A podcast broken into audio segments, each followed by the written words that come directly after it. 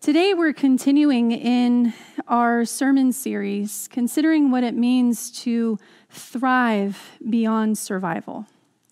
And we've been using the lectionary, these uh, stories in the book of Matthew, to help us to explore what that looks like. Because so often, when the things that we think are going to cause us to thrive are actually the things that cause life to drain from us. So, uh, the scripture that we are looking at today, Matthew 22, verses 15 through 22, it follows an immediate succession from the scriptures that we have been looking at in the last several weeks. And so, what that means is that uh, Jesus has sort of been having a rough run with the people who are in leadership, with the chiefs, uh, the chief priests, and with the elders, and today with the Pharisees. I mean, he's just been hit one after the other, and he's been telling story after story, parable after parable, to try and make the same point that God authors everything, and that nothing can happen apart from God's ownership. And so he said this over and over and over again and he's going to say it again today. So listen with me as we check in with Matthew 22. This is Jesus now speaking with the Pharisees and with the Herodians. Those are people who were faithful to Herod, uh, the local government leader who was answerable to the Roman Empire. So they're more um, political civil authorities. Uh, so the Pharisees and the Herodians. Let's listen for the word of the Lord.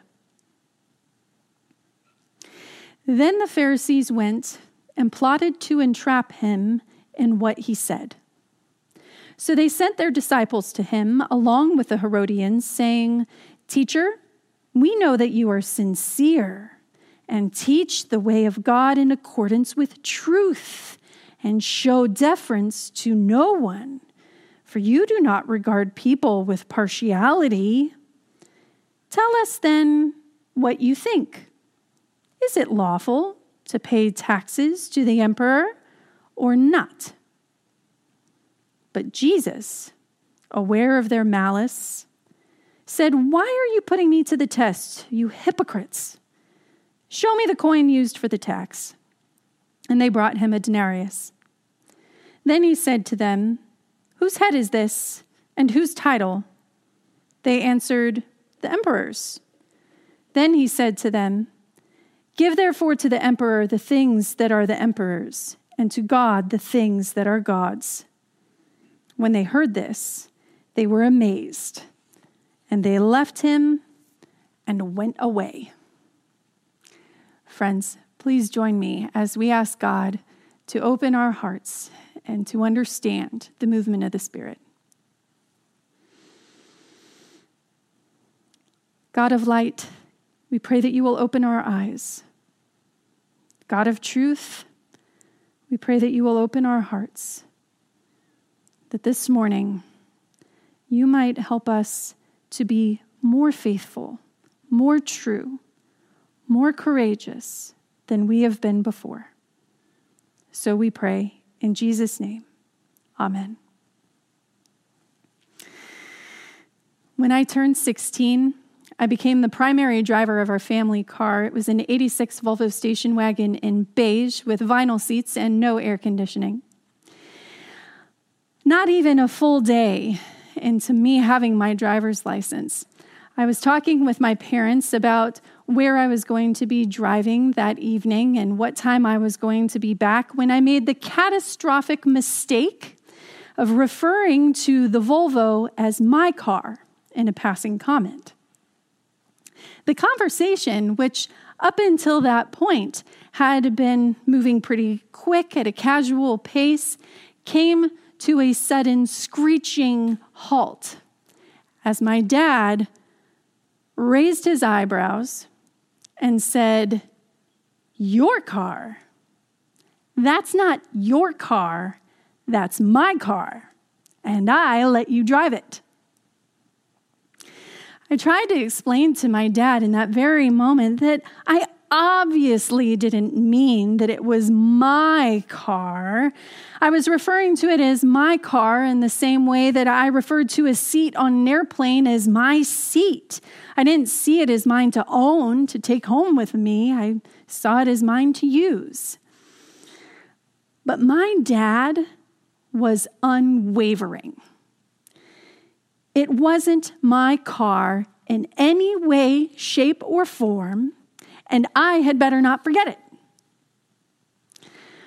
From that day forward, whether my dad was in the room or not, I started to refer to that car as the Volvo with a capital the. I never referred to that car as mine, and as a result, all of my friends came to refer to that car as the mighty Volvo themselves. They knew that it wasn't my car. Everybody who knew me well and everybody who took a ride in that Volvo knew that the car belonged to my dad. At the time, I really didn't see the big deal about referring to the Volvo as my car or not, because in my mind, it was really just a quick way to tell people what car I was driving, as in, put your bag in my car. It wasn't some expression of ownership. But language is a really big deal because what we say shapes how we think. And my dad, who taught seventh grade middle school math for 40 years, knew that probably better than most. To refer to that car as mine would be for me to cognitively create my own little reality a world that was separate from what was true reality, and a world that could easily become my true reality if I wasn't careful. After all, the people who saw me and not my dad driving that car would conclude that the Volvo was mine. And there were certainly people who thought that. And I certainly was the authority of the Volvo when my dad wasn't around. But that sub narrative, that alternate reality where people thought that the Volvo was mine, was not the actual truth. Regardless of what I secretly thought, and regardless of what other people believed, the truth was that the Volvo always and would always belong to my father. When we meet Jesus in Scripture today, Jesus is trying to remind the Pharisees and the Herodians of a similar truth to what my dad was reinforcing with me and that car. Jesus is reminding them that regardless of what is in their immediate possession, regardless of their authority over any matter or person or thing, God is always the ultimate authority because everything has and always will belong to God.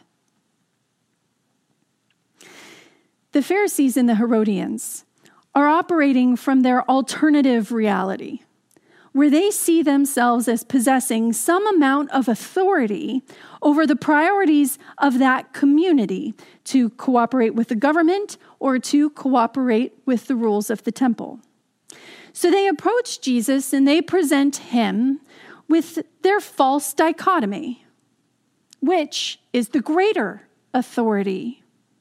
The temple law or the government law? The Herodians or the Pharisees? To which Jesus replies by saying, Neither. Only God has the authority we cannot divide up or section out anything that doesn't belong to God. Dividing something from God's authority is almost like applying a fraudulent tax. This situation with the Pharisees, the Herodians, and Jesus, it is really a great scene of trickery and wit. The Pharisees and the Herodians, they were not friends They had absolutely no political goals in common. The Pharisees were legalists that tended to temple law, whereas the Herodians were affiliates of the governing empire. So, politically, that meant that the only thing that they had in common was a deep dislike of Jesus. So, together, they come up with the perfect question Is it lawful to pay taxes to the emperor or not? In other words, when the rubber meets the road, who has more authority? The temple or the government? If Jesus answers that these taxes are lawful, then he gets into some trouble. He undermines the authority of the Pharisees, who hate how much the empire has been meddling with what they do. He undermines the poor, who were very burdened by this particular flat tax that they're discussing today. And he undermines the authority of the temple that sees any graven image, such as the image of the emperor upon the coin, to be idolatrous and blasphemous. On the other hand, if he speaks out against the tax, he undermines the authority of the Herodians, who, just like that, will take news of his seditious kind of talk back to that Roman Empire. There is absolutely no way that Jesus can answer this question and not be wrong in the eyes of someone. Commentator Lance Pape, he says this. He describes it as a well-laid trap, and all the more well laid because it's prefaced by this flattering reminder that Jesus has a reputation for fearless truth telling and not for political maneuvering. Because you see, before the question itself is asked, they approach Jesus with all of this sickly, sweet flattery that isn't intended to fool him so much as it is intended to frame him in front of the crowd as the truth teller, to remind both him and the crowd that Jesus has made a reputation on being honest regardless of the consequence. And those consequences with this question are really, really high. There was no way that Jesus could squirm out of this by making people happy. There was no way that he was going to squirm out of it by just retaining public favor. The Herodians and the Pharisees had truly set this scene perfectly. Which is then what makes Jesus' response to this tricky question so engaging. Give to the emperor what is emperor's, and give to God what is God's. In one sentence, Jesus blasts open this false dichotomy that everyone around him had been living by. This dichotomy that they were trying to trap him in, but that they were already living in, trapped. It's not a choice between the government and the temple says Jesus. It's only a choice between God and everything else. Lance Pape continues in his commentary. He says, Jesus is not solving the dilemma by carving out separate domains of human loyalty. One absolute commitment subsumes and relativizes all other commitments. Whatever we render unto Caesar, or Pape says to the retirement fund or the offering plate, whatever we render to Caesar, we can never afford to forget this. We belong entirely to God. We may divide our budget, but we must never divide our allegiance. In other words, Jesus forces everyone who is listening to his answer to consider what could possibly belong to the emperor that doesn't first belong to God.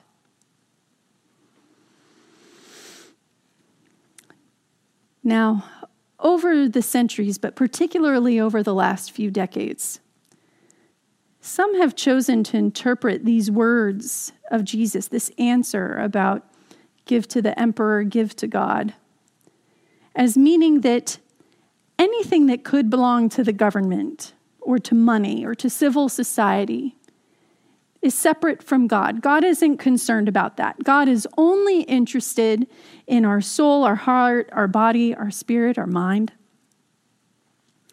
But I have to say, friends, that in order to believe that, we must then deny the foundational theological truth that is presented to us at the beginning of the Gospel of John. When it says that in the beginning was the Word, and the Word was with God, and the Word was God. Jesus, who is the Word, was with God in the beginning, and through him all things were made, and without him nothing that has been made was made. We cannot believe that there is anything in existence that does not first belong to God. As humanity, we are tempted to divvy and divide what we have here on this earth. But the truth is that we cannot divide anything from God's ownership. It would be like a fraudulent tax to take something from the person who has always owned it and pretend that it was yours. We certainly cannot divide our allegiance between God and any other entity. Everything belongs to God, my friends, including you and me. It can be difficult to live in this way because we are given authority while we are here on earth to tend to the things that are entrusted to our care, to tend to the people and the organizations and the systems that are entrusted to our care. It can be difficult to remember that we are not the authority. We are subject to different authorities while we are here on earth to governments, to rules, to processes, to bosses. But we are never out from under God's authority. We cannot give allegiance here completely separate from that all consuming allegiance that characterizes our life. My dad, he entrusted me with that Volvo, but it wasn't mine, it was his. And he was unwavering in not letting me think otherwise. In a similar, but in a much more significant way, God has entrusted us with people and with money and with organizations and with social systems here on earth. But none of them are ours. And God is unwavering in not letting us believe otherwise. God has entrusted me with my husband Andy in our marriage. But Andy isn't mine, Andy is God's. And God is unwavering in that fact. God has entrusted me with my children, but they're not mine. They are God's. And God is unwavering in that fact. The Spirit has entrusted Jeff and me and Jan and Becca to be your pastors, but friends, you don't belong to us. You belong to God and so do we. There are places where I might be the local authority when it comes to my marriage or to my children or to this very sermon or anything else that I would like to preach, but I can never forget that none of this is mine. All of what we have is God's. And so, just in the same way that everyone who knew me and that Volvo knew that it was my dad's car and that I was just the one charged to take care of it. In that same spirit, I have to start asking myself with each person or thing or situation that is being entrusted into my care. Am I handling it in a way that causes everyone around me to know that all of this belongs to my Father in heaven?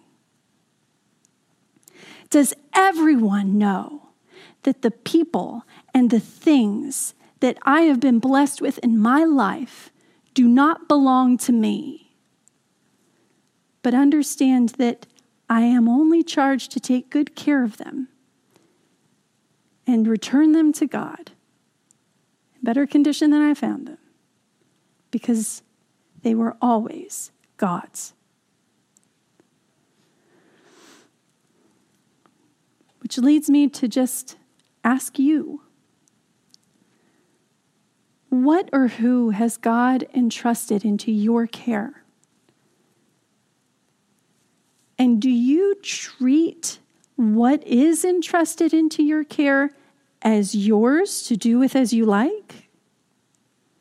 Or do you treat it as God's on loan to you with the intent that you will return it back to God in better condition than you found it? Are there places in your life where you are trying to unfairly tax God? Or are there places in your life where perhaps you could be a better steward of your authority, of the people that you love, and of the people that nobody loves? It is my wish for all of us, particularly as we head into this fall season, that we here at San Marino Community Church and that every Christian around this nation and beyond into the globe, it is my true desire that we will live under the undivided authority of God and that we will not try to create and live by alternative realities that say that somehow there are places that God cannot touch. Everything is and was and always will be God's. How are you being a good steward? Is there a place where you are committing tax fraud? Please join me as we pray. God, it is difficult for us to give up what we have in our hands. Like children with a toy that was on loan, we refuse sometimes to loosen our grip. We want our authority to be honored over and above yours, or at least we want our authority to be honored over and above those who are around us. Help us to break that dichotomy that we live in and thinking that it's us and them or us and you. And help us to remember that overarching, all consuming truth that all authority is and was and always will be yours, and that everything living or not living, tangible or intangible, was made by you. So we pray in Jesus' name. Amen.